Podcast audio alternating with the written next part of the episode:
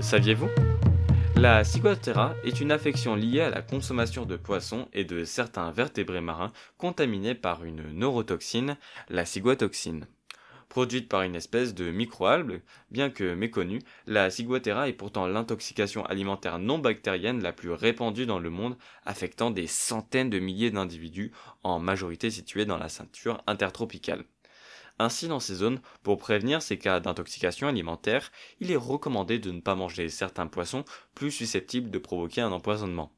En effet, la ciguatoxine va se retrouver à des taux plus ou moins élevés en fonction de la place des différentes espèces de poissons dans la chaîne alimentaire, et est ainsi plus présente chez les espèces situées tout en haut de cette dernière, comme les gros poissons carnivores, qui vont venir accumuler dans leur organisme les ciguatoxines ingérées par les poissons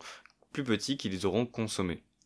Enfin, même si elle est rarement mortelle, la ciguatera reste une intoxication particulièrement handicapante, puisque provoquant vomissements, diarrhée et nausées, et qui, en plus, une fois présente dans l'organisme, persiste et peut refaire surface après la consommation de certains produits de la mer présentant pourtant des taux de ciguatoxine faibles.